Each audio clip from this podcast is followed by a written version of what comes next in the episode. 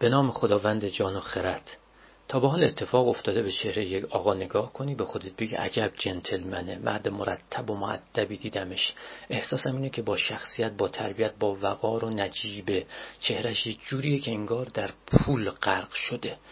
یا به چهره یه خانم نگاه میکنی به خودت میگی خانم با کلاس و متشخصیه، متفاوته، پرستیژ خاصی داره، همه قواعد اجتماعی، فرهنگ اخلاقی رو رعایت میکنه.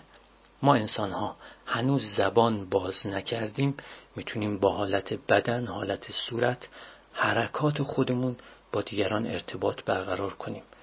معمولا دختر بچه ها وقتی با پدر و مادرشون حرف میزنن به چهره اونها دقت میکنن، سعی میکنن از صورتهاشون معانی مختلف رو حس کنن.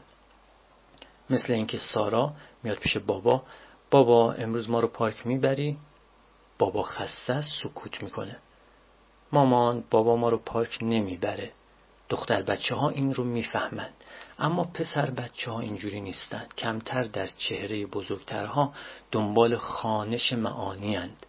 بابا امروز بریم فوتبال، قول داری بریم پارک. یکی از مؤلفه های لذت بردن از گفتگو چشم هست. چشم مهمترین عضو چهره است که حالات زیادی داره: خشم، امید، ناراحتی، شادی. یکی از ویژگی های مغز خانم ها توانمندی اونها در چهره خانیه. خانم که مغزش به شدت چهره خان هست نیازمند تماس چشمیه، اما مردها اینگونه نیستن.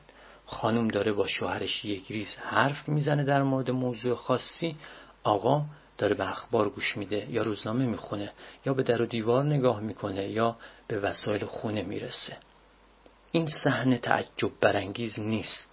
خانم ها بدونن که این رفتار مردها بی‌اعتنایی یا بی‌احترامی به اونها نیست.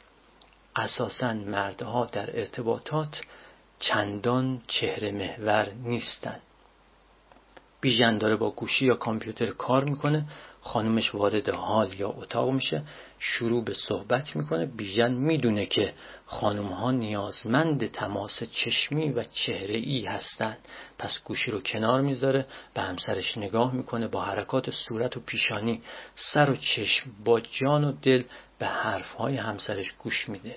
تون صدا، ژست ها، حالات چهره، حالات بدن طوری هست که همسرش احساس میکنه که بیژن داره به او توجه میکنه. اما اگه مرد این کار رو نکرد، زنها دچار سوء تعبیر نشن.